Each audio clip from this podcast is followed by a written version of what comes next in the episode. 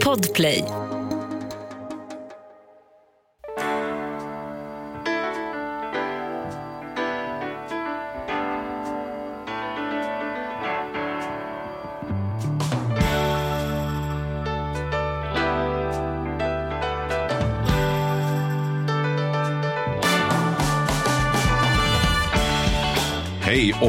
Varmt välkomna till Charlie och Mattias podd som heter Ekonomi på riktigt. Ja, lite varmt välkommen är väl trevligt. Det börjar Ja. bli lite mindre varmt nu. Ja, det är jädra vad det drar till alltså. Mm. Mm.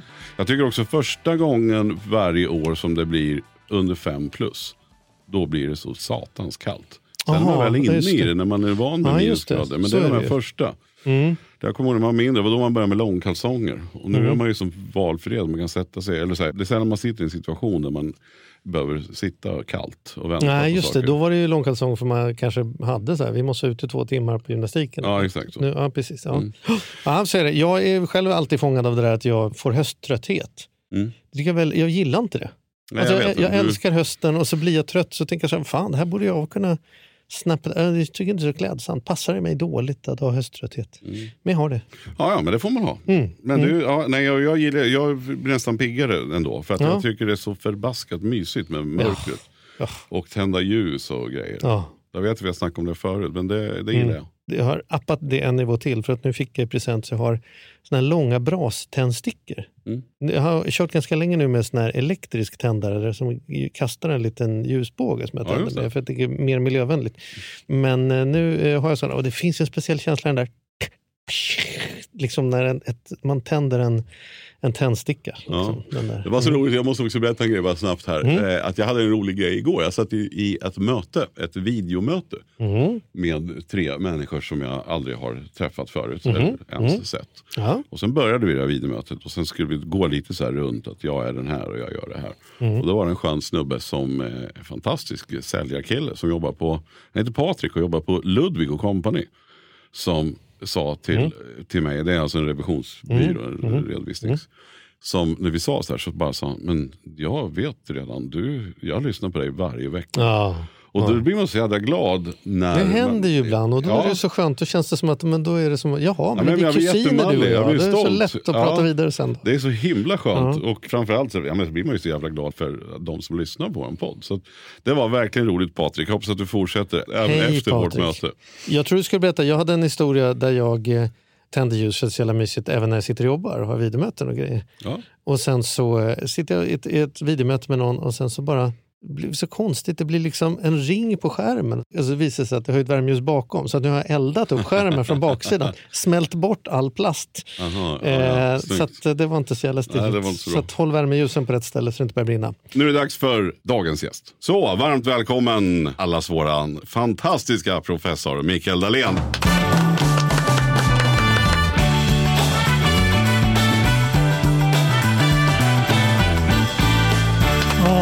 Äntligen. Så härligt att ha dig här. Så Och- härligt att vara här. Ja, men du, det, man blir alltid lika glad att du kommer hit, men det är lite tvehågset idag. För vi har ju i vår planering har vi gjort bort oss lite, kan man säga. För nu sitter ju vi här idag och det är bara några dagar kvar när vi spelar in tills, tills man går ut och berättar vem som får årets Nobelpris i ekonomi. Men vi brukar ju vara Nobelnära, Ja. men på andra sidan Ja. Nobelpriset. Ja. Det brukar ju komma hit samma dag som det har tillkännagetts. Ja, så här gjorde vi bort oss helt enkelt. Och det är bara vi. Det tar vi på oss. Och vi har ju massa andra spännande saker att prata om. Men bara kolla nu, så här, du, när det är fem dagar kvar, Mm. som det är nu när vi spelar in, då vet du vem som får priset. Nej, jag sitter ju inte i kommittén. Nej. Jag får ju nominera, så jag vet ju Just vem jag tycker, Ja. har tyckt redan, Ja. borde få priset. Ah, så, Okej, så, du, så, så jag kan fråga vem du tror och du kan genuint svara vem du tror för du vet faktiskt inte. Eller? Ja, precis. Jag kan vara alldeles Ja. ärlig med min Och då- gissning. Ja, då, då vill vi veta nu gissning. då. Vem, vem kommer att... När det, när det Alltså, kommer det vara här ute, det kommer vara är ute väl redan. ungefär så elakt det kan bli. Men du kan få det säga tre namn då. vänliga. Om det hjälper. Ja, men, du brukar nästan alltid ha rätt också när du gissar. Så att, ja. När alla som lyssnar nu har facit Ja, och kan ja. njuta av hur fel han gissar. Var han ekonomiprofessor? Ja, men, Det nu, nu bara för att hjälpa dig då, det är ju bedömningssport. Det är några människor som ska tycka något. Så, så det är inte som att du gör en bedömning av liksom, eh, vad temperaturen kommer att vara i februari, utan det här är ju din gissning av vad en liten grupp människor kommer att tycka. Det är ju helt okej att ha fel om det, för det kan du ju Mm, och faktiskt så inte är det ju styra. inte ett pris som har någon direkt aktualitet i så mått att det ska Mm, lyfta fram någonting som alldeles nyss på sistone mm, gjort väsentligt bidrag, om inte nyss på sistone är sisådär en tre decennier tillbaka. just det. Det som var med medicin kan jag bara lägga till. Det var ju ändå hyfsat aktuellt. Ja, De det har är- varit ju- var vaccinet. klockren. Ja. Ja, det var väl Mm. klockren. Mm. eh, Liksom just de som hade varit med, för er som inte vet det då, så de som varit med och gjort att eh, man kunde lösa ett virus, eller ett, vad heter det, ett vaccin Ja. mot coronaviruset. Skithäftigt. Ja, men då blir väl det en tacksam liten övergång då till att jag gärna skulle se Mm. att priset i år uppmärksammar området hälsoekonomi. Mm. Som ju är också något som ju blev väldigt väsentligt under pandemin Mm. alldeles nyss. Och klimatekonomi fick ju pris för inte så länge sedan. Nu skäms jag att jag fumlar lite med åren. Jag tror det var 2018, så det är ganska nyligen. William Nordhaus som ju belönades för sina funderingar och beräkningar kring hur man kan väga klimatkostnader mot välfärds och omställningskostnader. Det där som ju gett bland annat diskussionerna kring eh, temperaturmål. Att hitta de här springande punkterna där det liksom går att förena alla olika kostnader och intäkter om man kan säga så om klimat Mm. och välfärd. Och då tänker jag att det är dags för hälsoekonomi där, där vi ekonomer, för den delen alla i samhället, kan mötas kring hur vi kan räkna ut vad som gör störst nytta i insatser för att hantera pandemier eller för den delen välmående, ohälsa, både fysisk och psykisk Mm. i ett större sammanhang. så För det har ju varit enorma mörkertal på alla sätt. Så den tycker jag skulle vara aktuell samtidigt som det faktiskt har funderats en del kring det där i ungefär tre decennier, Mm. vilket liksom brukar vara mognadstiden. Om vi hittar på ett eget eh, Nobelpris, ekonomi på riktigt eh, Nobelpriset ekonomi, vilket namn blir det på den då? då? Vad heter den personen som får, som får det där priset oavsett vad de där andra hittar på? Då Vad kan skulle- det bli en Paul Slovic från University of Oregon som sett närmare på hur vi faktiskt värderar vår egen hälsa, varandras hälsa, hur mycket vi tycker det är värt att må lite bättre eller hur mycket vi upplever att det kostar att må lite sämre. Som människor, som medmänniskor och allt vad det är. Och så kan man aggregera det på olika sätt. Det där är ju Coolt. skitintressant. Jag har till exempel huvudvärk idag Mm. och det är väldigt negativt. Hade jag kunnat köpa bort min huvudvärk hade jag gjort det. Men hade du frågat mig när jag inte har huvudvärk, Mm. vad det är värt som jag inte har? Alltså så här, det, här är man ju verkligen närvarande till kostnaden ja, när man är sjuk, men intäkten av att vara frisk. ja. Liksom, skulle du kunna tänka dig att bli lite friskare till? Nej, skit, det behöver jag inte lägga pengar på. Ja, Det är ju som det klassiska, man har inte råd eller tid att gå och träna. Nej, men sjuk då? Har du råd och tid med det? ja Liksom. precis. Och göra en valuta kring det. Verkar ju vara väldigt ologiskt i Ja. vårt köpbeteende när vi köper Ja. hälsa. Eller? Verkligen, för att det är så abstrakt. Mm. ända fram till det verkligen händer och måste åtgärdas på något jättekonkret Mm. sätt som ju då alltid blir betydligt dyrare än vad det behövt vara. Just det. Ja. Jag, jag hörde någon häromdagen som sa, sa om att Coca-Cola finns är ju tecknet på att mänskligheten kommer gå under. För det är som att vi har en dryck som heter Coca-Cola. Den är skitgod, men det är så mycket socker så du får cancer och dör. Så vi har skapat en som heter Coca-Cola light. Den är nästan, nästan exakt likadan, fast du får inte cancer, du dör inte. Nej, jag fortsätter med Coca-Cola. Han var så här, väldigt deppig kring att så här, om det är den typen av beslut vi gör, när vi kan ta bort liksom eh, hela nedsidorna för en marginell liksom, intäktsminskning i smak och ändå håller vi kvar, då är det nog svårt att få igenom klimatpolitiken också. Liksom. Mm, värt att betänka apropå hälsoekonomi att Coca-Cola ju var eh, rena medicinen bokstavligt Mm. Mm. och torgfördes som sån när den kom slutet av 1800-talet. Den skulle ju bota alla möjliga krämpor. Just det.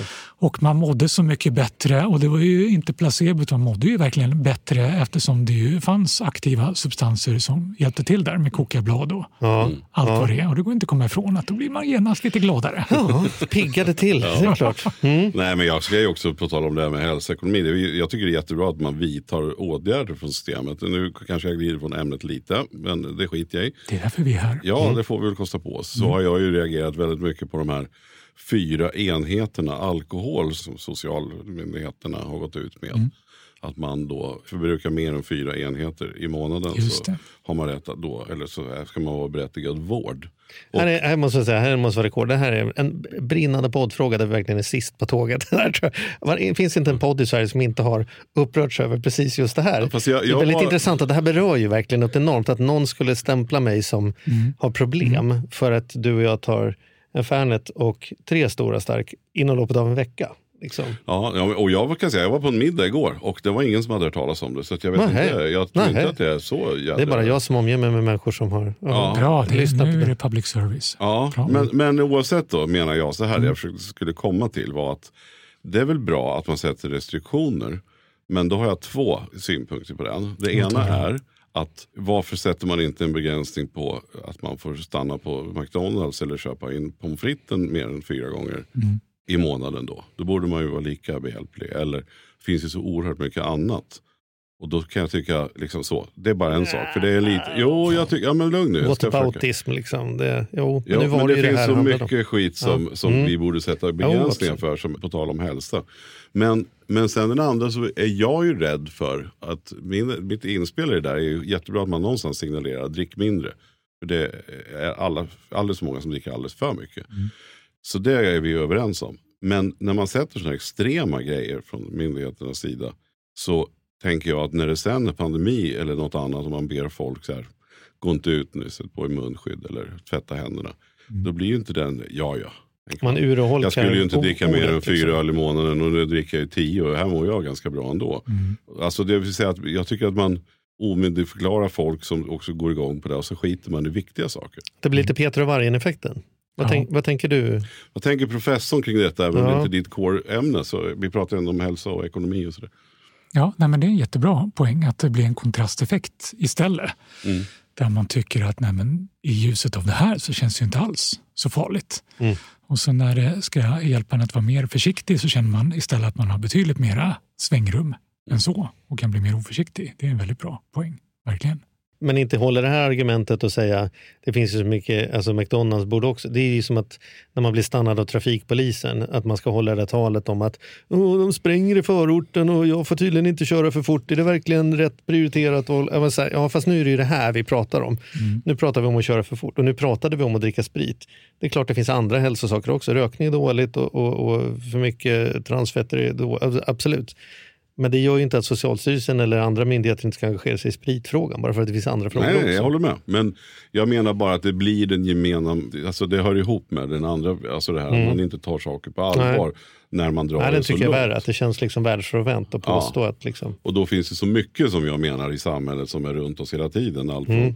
energidrycker som man har pratat om som också är vansinnigt. Som kidsen går och dricker och liksom vänjer sig vid. Och så vidare. Och så vidare. Ja, men det är en jättebra poäng att vissa saker har vi bestämt behöver begränsas och är rimliga att begränsa utan större ifrågasättande medan andra saker ska vara fria val och bli för mycket pekpinnar. Och vi tänker inte på varför blev det så. Om vi liksom ser internationellt så kan vi ju se att i olika länder har man ju bestämt sig för olika saker som ska begränsas och är farliga medan andra saker ska vara fria val. Så även om det inte går att jämföra, bara just hur de valen skedde som vi bara tar för givet tycker jag är spännande att fundera kring. Ja, men det tycker jag också. På tal om val så kunde man ju, om man går på Handels, så kunde man ju då ta ett val. Du berättade om det i förra Snyggt, podden. vilket proffs Vilken det är. övergång va? Ja, Så berättade du att du hade fått igenom en helt egen kurs, heter det så? Säger man kurs? Ja. det heter det. Helt egen kurs. Och du berättade då att det var jättemånga som hade Så det var den mest sökta kursen i handelshistorien. Va? Ni har aldrig haft mer? Ja, det var jättekul och då var den inte färdig än vill jag minnas. Och hade väldigt höga betyg innan någon hade ens gått den. Ja. var alla väldigt nöjda med Precis, så det var ju lite nervöst och sen det känns som det kunde liksom bara gå i en riktning. Ja. Det kan inte gå upp från topp utan kan bara gå ner. Så för den som missade avsnittet, vad handlade den om? Vad hette kursen? Allt heter på engelska på Handelshögskolan. Så den Utom heter, Handelshögskolan. Ja, precis. Happiness and well-being, making a better life. Det låter något va? Ja, på Handels är det ju verkligen. Det är väl lite otippat. Alltså, vart du själv förvånad att den blivit en sån dundersuccé innan den ens hade haft premiär, om man får prata i filmtermer, med tanke på att det är inte det första ämnet man associerar kanske med Handelshögskolan. Nej, det är det ont, inte. liksom. Och därför blev jag inte förvånad över att den blev populär. Just för att det var första gången vi fick tillfälle att göra någonting kring det här. Och som vi alla varit varse de senaste åren så är det ju fler och fler som funderar över sitt eget mående och meningen med det stora hela. Så jag hade nog räknat med att den skulle bli populär men ja, jag blev förvånad att den blev så enormt populär som den blev och sen väldigt glad att den också gick så bra när den faktiskt Ja, det är det här vi vill höra, för då, då var du precis i startgroparna. Ja, det hade inte börjat än. Nej, det hade inte börjat än. Så, så hur blev det då? Liksom? Är du stolt som en tupp? Ja, det är jag. Stolt över oss allihop, flera hundra som gjorde den där kursen tillsammans. Så det var mycket det som var poängen, att vi gjorde verkligen kursen tillsammans. Som namnet skvallrar om, Making a better life. Det var det vi reflekterade kring och tränade kring, att göra livet bättre för oss själva och varandra tillsammans. Så det var häftigt att se att de här Uh, unga men vuxna människorna, 23, 24, 25, 26 sådär, var så öppna och personliga. Det kanske inte är det första en tänker på när en tänker Handelshögskolan, att man är på riktigt och sig själv och mänsklig där och kanske inte ens att alltid studenterna tänkt på vad det Mm. heller. Så det visste jag inte innan, men det blev väldigt personligt på riktigt och vi jobbade verkligen med livet. Alla var det. De förde dagböcker, gjorde interventioner i sina egna andras liv och vi följde upp det där. Och det, det var superhäftigt. Det var jättehäftigt när det pågick och sista sessionen vi hade tillsammans, för det häftiga var att under kursens gång så började det höra av sig folk till mig. Min dotter går någon kurs för dig nu har jag förstått. Min pojkvän går det här, min och så vidare. För det började påverka deras liv också. De blev nyfikna och då tog vi tillfället i akt. Så sista sessionen så fick alla bjuda in någon ur sitt liv. Sin mamma, sin bror, sin partner. Nu var det stora hörsalen här hör jag. Ja, det var det. Det Ja. var fantastiskt häftigt. Och de kom dit och så pratade vi rädslor. Mm. Saker vi tycker är läskiga och kanske inte har delat med oss av. Och så satt vi och delade med oss till våra mammor, våra bröder och allt sånt. Ja, det var skitläskigt och så jäkla häftigt. Mm. Helt fantastiskt faktiskt. Wow. Härligt. När kommer den gå igen? Det här kommer bli... Ja, den kommer gå igen alldeles snart. Mm. Kanske medan vi lyssnar på det här, till och med Ja, i oktober nu. Så ja. ja. igen. Och det riktigt häftiga är att det här eh, blev en sorts proof of concept som det heter Ja. på engelska, Ja. som vi gillar på Handelsskolan, som Mm. heter på svenska. Att det finns något här. Så sen vi sågs senast så har jag alldeles formellt nu blivit världens första professor i lycka, välmående och välfärd. ja. Grattis! Så Vad Handelsskolan gör en Så- jättesatsning Så på det en, vi har en lyckoprofessor med oss idag. Mm. Märkte du att det var någon skillnad när han kom in? Att nu är han Ja, inte bara ekonomiprofessor, nu är han lyckoprofessor också. Kanske lite ännu gladare, fast Ja. du är alltid på gott Ja. humör. Ja. Ja, Lyckoprofessor får du på den här bilden, den här anden i Aladdin på något sätt. Just det, ja, det låter Ja, det så lycko- Den är- gillar jag, det är en bra ja. målbild. Ja. Så det är jag och med det också ett helt Center for Wellbeing, Welfare and Happiness Mm. som har en startsträcka, tänker jag, på det som, på tio år. Ja, ja. Så Ja. vi har liksom redan planen klar för tio år Mm. framåt nu. Det är Fan, fantastiskt roligt ju. Skitkul. Har, men har du inspiration då av, av han som skulle få pris av Ekonomi på riktigt då? Som Mm. är han Paul i, i Oregon. Ja. Eh, Har han är det påverkat dig på den här resan? det?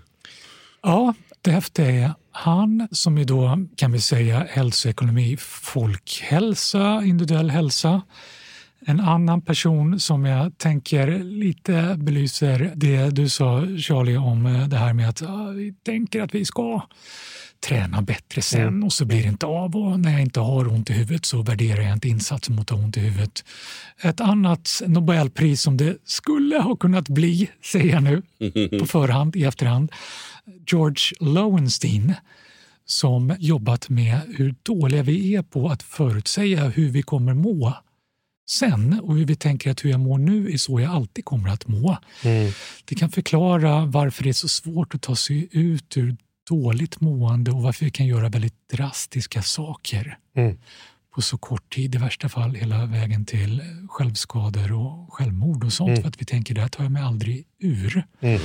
På samma sätt som det kan vara svårt att riktigt vara empatisk både med sig själv och andra när man själv mår bra och inte förstår att det går upp och ner och varierar. Det, det eh, tycker jag också är någonting som förtjänar ett Nobelpris. Och, och, grejen med det här centret är att vi jobbar nätverksmässigt så det är inte bara jag och folk jag har på Handskolan utan vi jobbar också med andra institutioner inom medicin, till exempel KI här i Sverige med deras perspektiv. Eh, vi jobbar med Harvard Business School men också Harvard Medical School. Mm.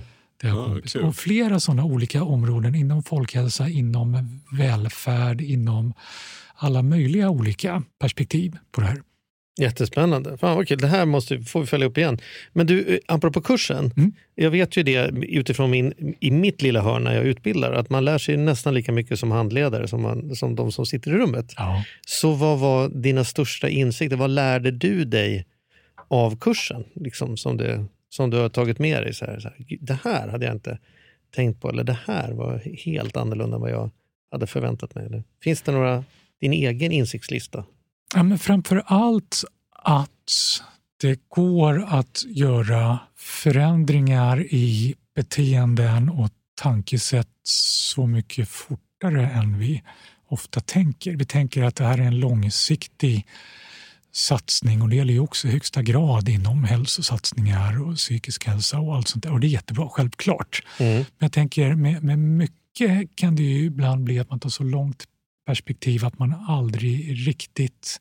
Börjar för att ja, det är en lång grej. Liksom. Precis. Mm. Och här hände det så mycket i de här människornas liv, beteenden som vi testade och så vidare. Det var jättehäftigt men det gjorde också när jag liksom planerar kursen nu att jag kan planera för ännu tätare skiften och högre tempo i det mm. vi gör. Mm. För att komma ännu längre när vi har ångan uppe. Så. Det är hur, hur många poäng är en sån här eh, utbildning? Då? Är det så man liksom fortfarande definierar kurser? Ja, det är det väl. Va? Och så byter det där eh, namn på vad det heter för det ska ju liksom vara generellt och universellt i eh, hela europeiska universitetssystemet. Men det är motsvarande en halv termin mm. i poäng är det väl. Det. Och, och tentan det är någon typ av skrattfest? Så vem som kan... Eh, tentan gjorde jag och kommer göra igen som en hemtenta mm. som de får jättegott om tid på sig att göra. Det är inte en övning i att vara tidseffektiv. Det är inte en övning att skriva långt. Man ska tänka mycket och skriva väldigt kort och man ska applicera det till fullo på sitt liv och sin kontext. Vilket är toppen nu i AI-tider och så vidare, för det har ännu inte ChatGPT och allt sånt där knäckt vem du är just nu mm. och hur din närmiljö ser ut just nu. Mm. Men så gjordes den, där de verkligen fick reflektera över och, och se hur funkar det här? Hur skulle jag kunna knäcka den här nöten kring mig just nu med de verktyg vi har jobbat med?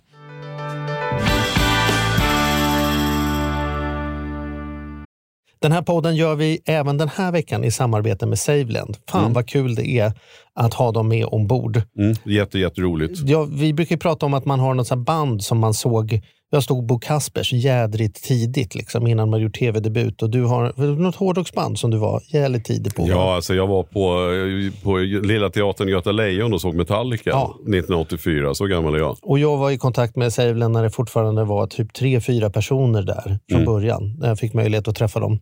Eh, och nu är de ett stort bolag, fyller tio år, finns på börsen och jobbar helt enkelt med att vanliga privatpersoner och företag kan investera pengar eh, i eh, lån och krediter. Så man får riktigt bra ränta. Så eh, det rullar på efter tio år, bättre än någonsin. Fantastiskt kul att ha dem med här i podden. Gå in, testa, kolla. Vi har en kod som gör att om du öppnar ett konto och använder på riktigt får du dessutom en insättningsbonus just nu. Precis, och vill man veta mer så som sagt gå in på saveland.se. Man kan också lyssna på Ludvig som har varit gäst i vår podd två gånger. Får Ja. man en ännu bättre inblick i Ja. vad, vad det är de pysslar med egentligen. Men eh, ja, saveland.se och stort tack. Ett poddtips från Podplay. I podden Något Kaiko garanterar östgötarna Brutti och jag, Davva, dig en stor dos skratt. Där följer jag pladask för köttätandet igen. Man är lite som en jävla vampyr. Man har fått lite blodsmak och då måste man ha mer. Udda spaningar, fängslande anekdoter och en och annan arg rant. Jag måste ha mitt kaffe på morgonen för annars är jag ingen trevlig människa. Då är du ingen trevlig människa, punkt. Något Kaiko, hör du på Podplay. Därför är gardinerna.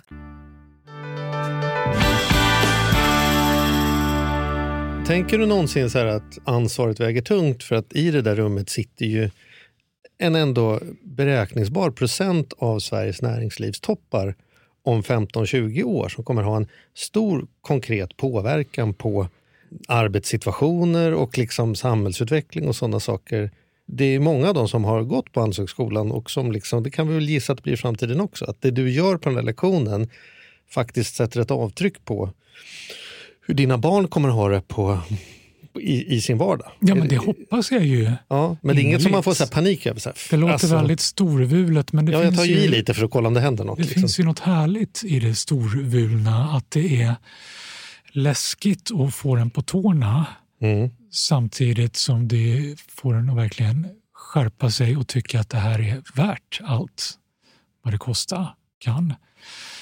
Och jag tänker på två sätt. Det ena att jag hoppas och tror att det kan bli bra saker i förlängningen av det. Och det är mycket missionen i det. Jag tänker på de förlängda effekterna av det vi gör på Handelsskolan, det vi alla gör i våra liv och inse att samhället är ju vi tillsammans som gör och blir mer öppna för det. Så det är det ena.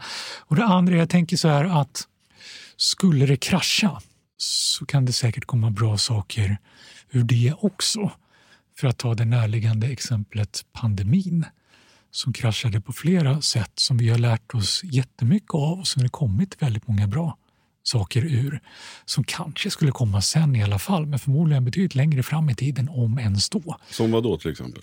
Ja, men bara tankarna kring livsplanering. Det var ju väldigt många fler som började tänka på vad vill jag göra i livet under pandemin för att vi fick tiden och för att vi också fick en påminnelse om att det jag har tagit för givet kanske inte kommer finnas kvar. Det försvann alldeles just nu. Mm.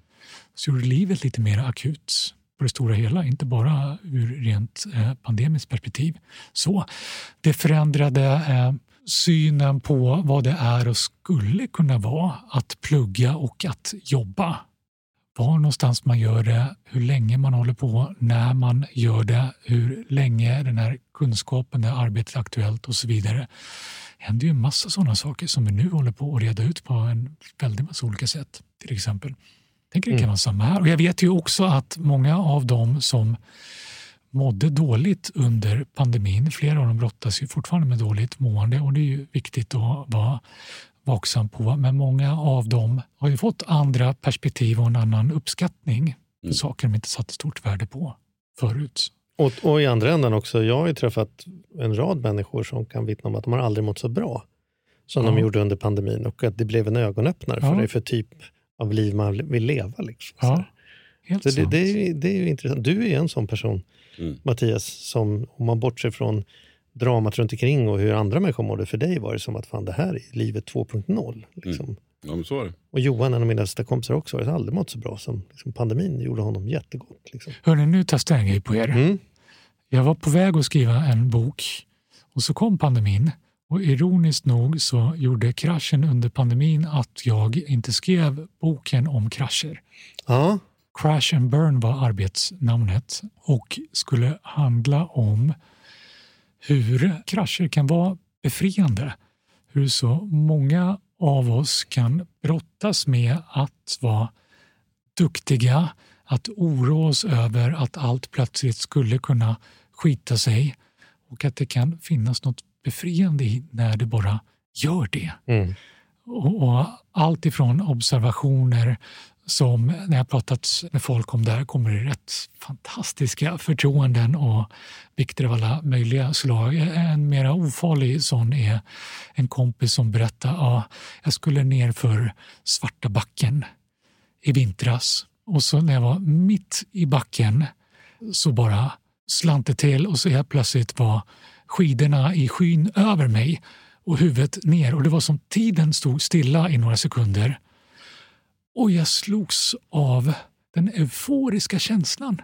Jag upplevde hängande där i luften när det värsta var på väg att hända som jag nu inte längre behövde oroa mig för. Nu händer det! Och det var så härligt! Mm. Jättekonstigt exempel, men till tanken som Nej, många har haft när man står i kön i mataffären och, och känner det här eh, tvingliga för de flesta Mm.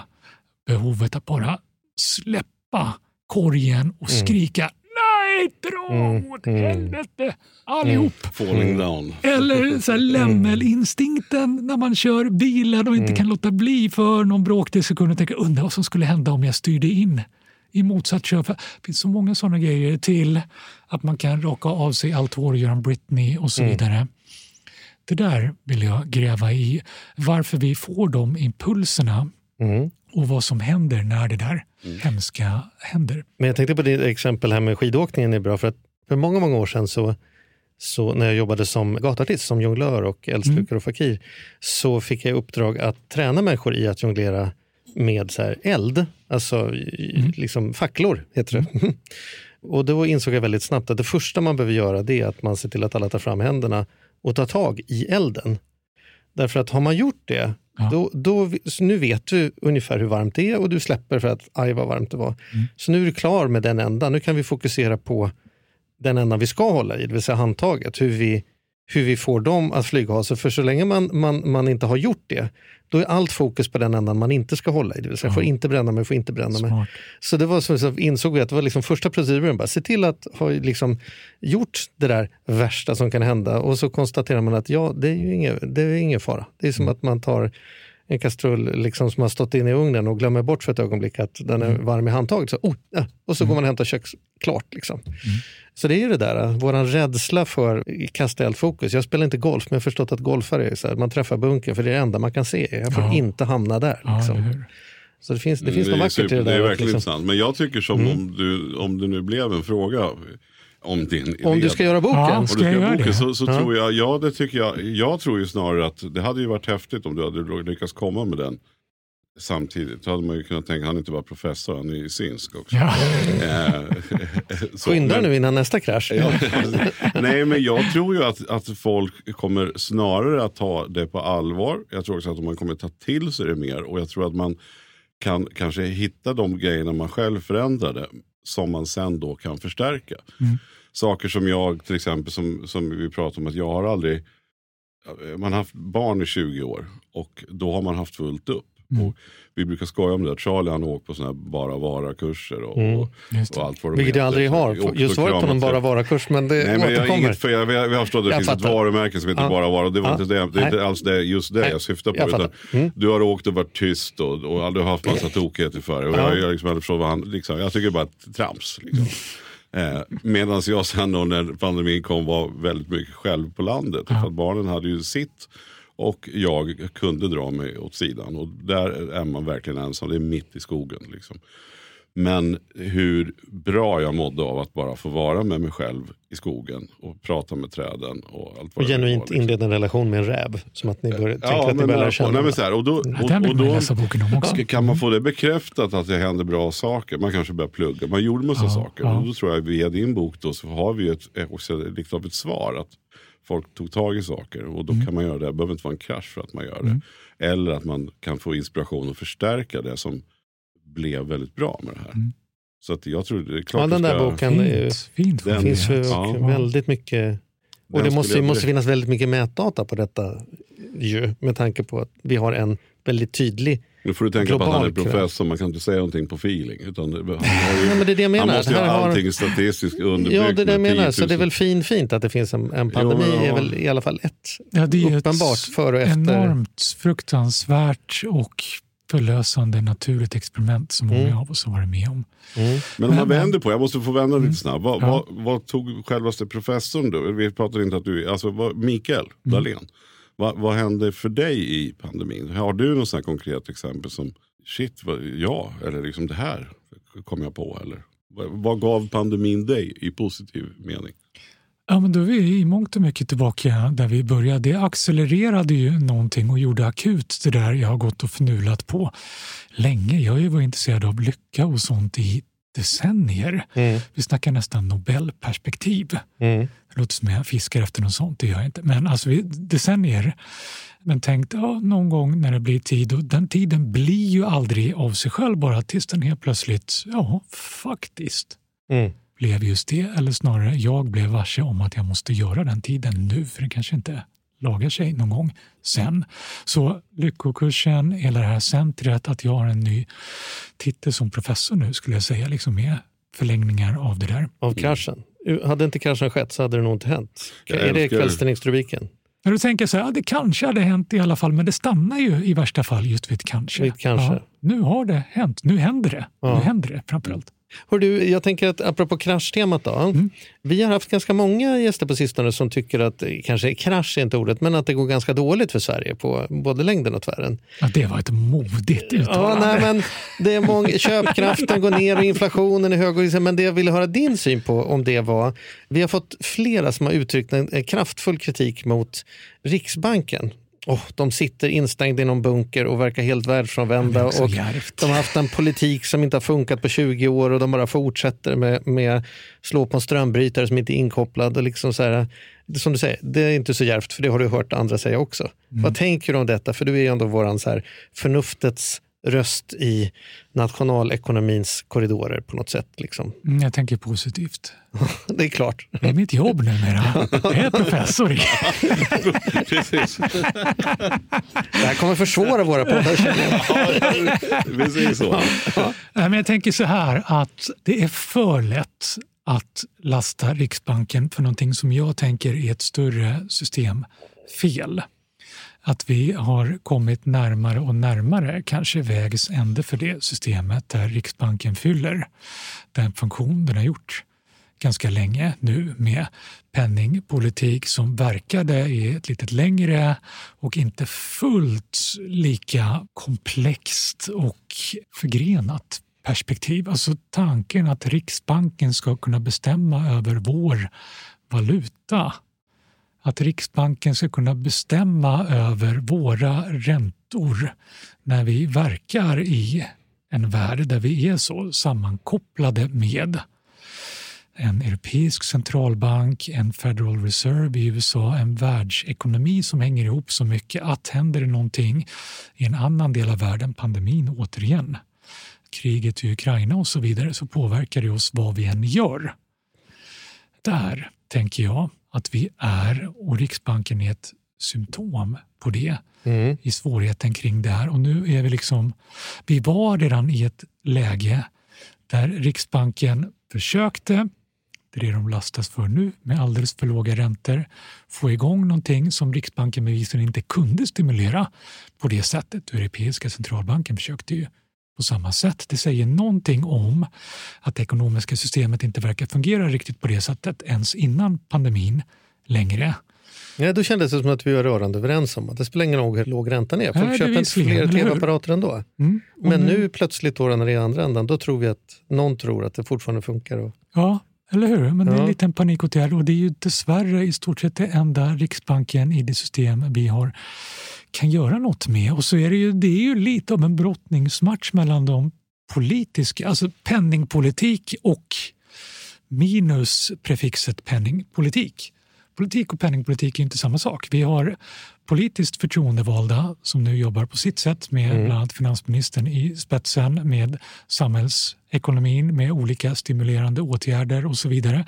Och så har vi Riksbanken med en penningpolitik som vill göra raka motsatsen. De jobbar ju från två helt olika håll med två ja, egentligen helt olika missioner. Det, det går inte ihop. Men om vi säger att det här är en kris Mm. och så, så säger vi att vi om ett år kommer konstatera att det kom något bra ur den här krisen. Mm. Vi kan ha med den i boken. Liksom, det kanske har kommit så långt om ett år så att det finns något klokt att säga om detta. Ja, jag kan snacka med Thedéen då. Vad, Ja. vad, vad skulle det komma för gott ur detta? Vad kan liksom bli effekten? Kan man, vi kan väl inte avskaffa Riksbanken? Vi måste väl ändå ha Jo, fem möten per år tydligen, eller vad det är de gör på Eh, dagarna? Eller vad jag tror du? att i förlängningen avskaffas Riksbanken och det behöver inte betyda att det inte finns en bank som heter Riksbanken längre men den kommer inte finnas i riktigt samma skepnad som nu. Riksbankens funktioner och verktyg kommer förändras därför att det behövs. Mm. Är det någon som har gjort detta? Finns liksom, eller om man tittar över världen, gör man annorlunda i resten av världen? Eller gör vi som alla andra och det verkar inte funka för någon? Eller? Jag har inte åkt runt och gästat alla Det var ju Europas en riksbanker. lätt liten jäkla fråga så Ja. ska jag ha koll på att ja, men det finns en ö Ja, nu är du lyckoforskare, men om det ändå skulle... Men vi säger så här då. En, en väldigt intressant fråga som, som nu är ju... Om du får säga det själv. Ja. Va? Om du får säga det själv. Klart att en det är en intressant fråga om den är din fråga. Fan, du, du är lite muppig idag. Är det huvudvärken Jag som gör? vet inte. Du sitter och småkaxar lite. Ja, Fan, håll dig lugn nu. ja. Ja, vi får, vi, du är ju professor i salen. Ja, jag har det. Ja, okej. ja. Nu Jag har, en intressant, jag, jag har en intressant fråga. Så känn Låt höra. Låt nu. nu Största få- möjliga tystnad. Här kommer den. Det finns oerhört mycket kritik som jag tycker är befogad och som jag tycker är ett väldigt intressant ämne. Och det är just det faktum att bankerna nu, efter att då man har höjt räntan, så banker och de här, vi tar de här fyra, fem största bankerna, Mm. har ju då tidigare år gjort ett resultat på endast 5 miljarder, säger vi Nordea då. Stackarna. Ja, de gjorde bara ett resultat på 5 miljarder. Nu i år så går man alltså och har liksom skjutit upp och nu gör de ett resultat som ligger kanske på 35 miljarder. Mm. Och skillnaden är ju räntemarginalen. Liksom, Från inlåning till utlåning. Mm. Vi får visserligen några procent bättre på, vi får till och med betalt för att vi stoppar in pengarna. Men väldigt mycket mindre har ju den ökat om man jämför med utlåning, alltså de pengarna som de lånar ut. Mm. Och då är det ju verkligen så för gemene man om man tycker helskotta. Liksom, bankerna gör, går från 5 miljarder till 35 miljarder i vinst. Och för oss så får vi betala en massa mer pengar. Jag förstår det. Är inte det ett intressant fenomen? Samtidigt då, menar jag, så finns det ju också ett, en trygghet i att bankerna har gott om pengar. För det var ju också en kritik till bankerna när de inte hade den här. Bara, hur ska det gå? Får jag, blir det konkurs? Jag vågar inte sätta in pengarna. Ska jag ha dem i madrassen? För bankerna ligger så illa till. Så borde det ju också på ett sätt vara en trygghet. Att bankerna är rika och har kapital att ta av. Så att där är jag lite, liksom, lite delad. Visst är det intressant? Du är ju lyckoforskare i första hand, men om du ändå skulle Jag tänker drista dig. Jag blir glad av Blir du glad av Nu är ju bankernas du vinster? lyckoprofessor, Nu, nu, vi ska sitter du skiten. nu sitter du i skiten Mikael. Blir du glad över bankernas, storbankernas vinster? Nej, men jag tänker två saker. Det ena är att det här var ju just det Nobelpriset som inte får heta Nobelpriset utan Riksbankens pris Nej, men vi har bestämt här att den heter Nobelpriset. Ja, det har vi redan Det tidigare. Så, är Ja. det. Bra, bort med rasklappen. Mm. Eh, Det var Nobelpriset förra året. Att påvisa med några decennier i backspegeln att finanskrisen hade blivit ännu värre om vi inte hade bailed out på amerikansk bank, engelska bankerna som gjordes då, både där och, och lite här också. Därför att bankerna har en sån viktig systemkoordinerande funktion. Så där i kluvenheten, ja, det är viktigt att bankerna gör sig buffertar när de kan göra sig buffertar för att kunna hantera svängningar. Men det pekar också tillbaka igen på att det, det handlar i grunden om ett system och ett systemfel och att bankerna ju är Riksbankens agenter kan man säga. De är liksom Eller hur? Ja, och där då är vi tillbaka till att vi behöver fundera om kring hur Riksbanken ska verka och fungera. För det här är enda sättet som Riksbanken har kunnat fungera nu och då blir det så här knasiga effekter som jag tycker att vi inte kan lasta bankerna till fullo för som giriga och onda. Självklart i den mån de kan se ett större samhällsansvar och mer generösa toppen. Men jag skulle säga att i grunden handlar det om systemet som ger olika möjligheter och incitament för det här. och så vidare. Det, det finns liksom en sy- systemlogik som landar just i Mm. det här märkliga i att bankerna får så stora räntenetton nu när så många av oss har det så jobbigt. Ja, och det är ju lite så här, för det är precis som du säger. Jag upplever att, att Riksbanken då har blivit de här. De sitter ju bara och, och, och liksom njuter och, och tittar på när räntorna höjs. Och uppenbarligen så tjänar de ju inte, för de har ju också sagt tidigare att jo, jo, men när vi hade minusränta då är det ingen av människorna, vanligt folk, som sätter in pengar och får betala för det. Här sätter jag in tusen kronor som kostar mig 250 att ha dem där. Ja. Det är ju lite bankernas försvar då, att när det går dåligt då, då får de minsann inte. Men jag tycker ökningen har ju varit enorm. Alltså det är ju, det är ju Ja. enorma procentuella vinstskillnader på ett år. Från egentligen att, de, att räntan höjdes. Så Det har ju det de lite om kanske- att det ska finnas en, eh, att man ska lagstifta om hur mycket man får egentligen slå på. Och sådana saker. Det har Ja. i alla fall höjts några sådana röster. kanske har varit mer i politik än bara varit liksom, eh, någon seriositet bakom det. Men jag vet inte, hur, hur, vad tänker du? om Ja, det kom ju särskilt nu med höstbudgeten Mm. så kom det upp igen rimligt på, på många sätt politiskt att det kommer upp och i läget vi är i. Och då, då igen så möter vi liksom krocken mellan politik och penningpolitik. Mm. Då ska vi politiskt gå i en annan riktning än penningpolitiken för då gör ju det penningpolitiken ännu mer tandlös om det sätter en begränsning för i stort sett den enda hävstången som används penningpolitiskt. Så jag tänker, ja, å ena sidan bra med en sån politik, det är jätterimligt att sätta sådana begränsningar. Det är det verkligen. För bevisligen, det där skenade iväg på ett sätt som inte är försvarbart egentligen. Samtidigt så kommer vi tillbaka till att men då måste vi ju se över penningpolitiken för det är den som har skapat det läget och fundera över, ska vi ha de här två olika rymderna som det är? Politisk rymd och penningpolitisk rymd som liksom Mm. ska motverka och i det här fallet begränsa varandra. Det är ju motsatsen till synergier.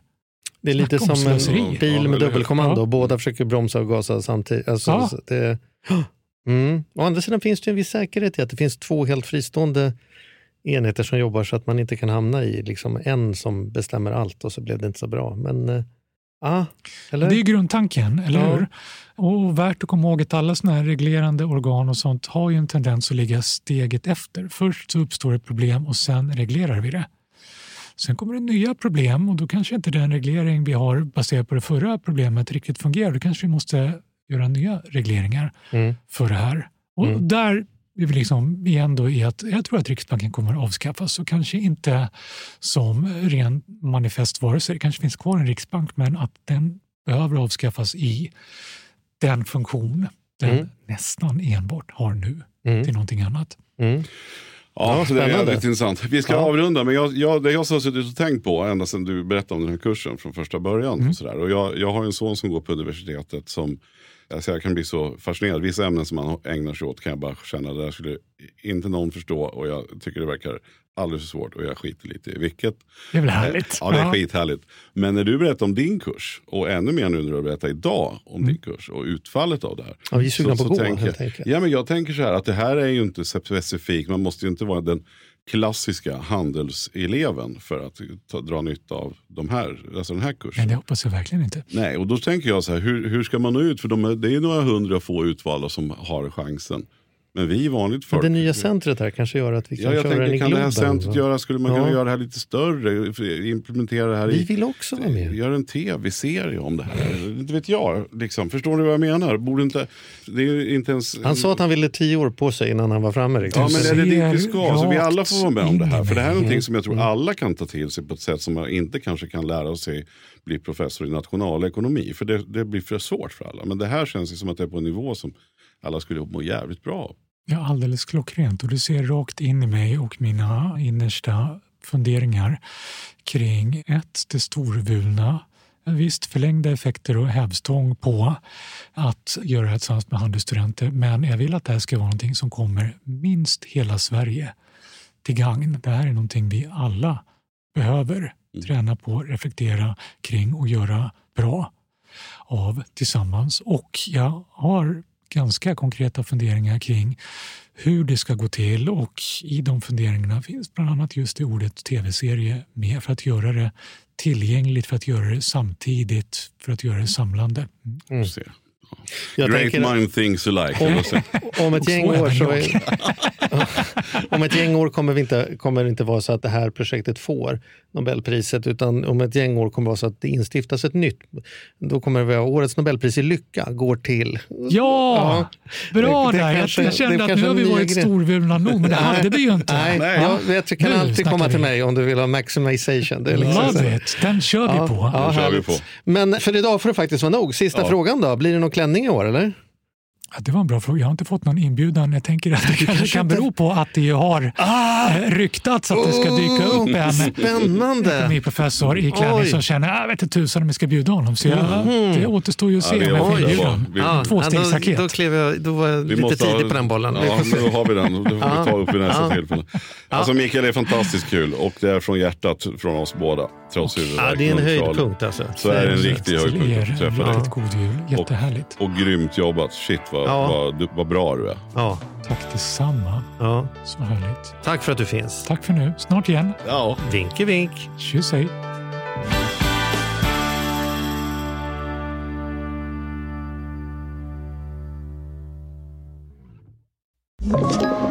Podplay.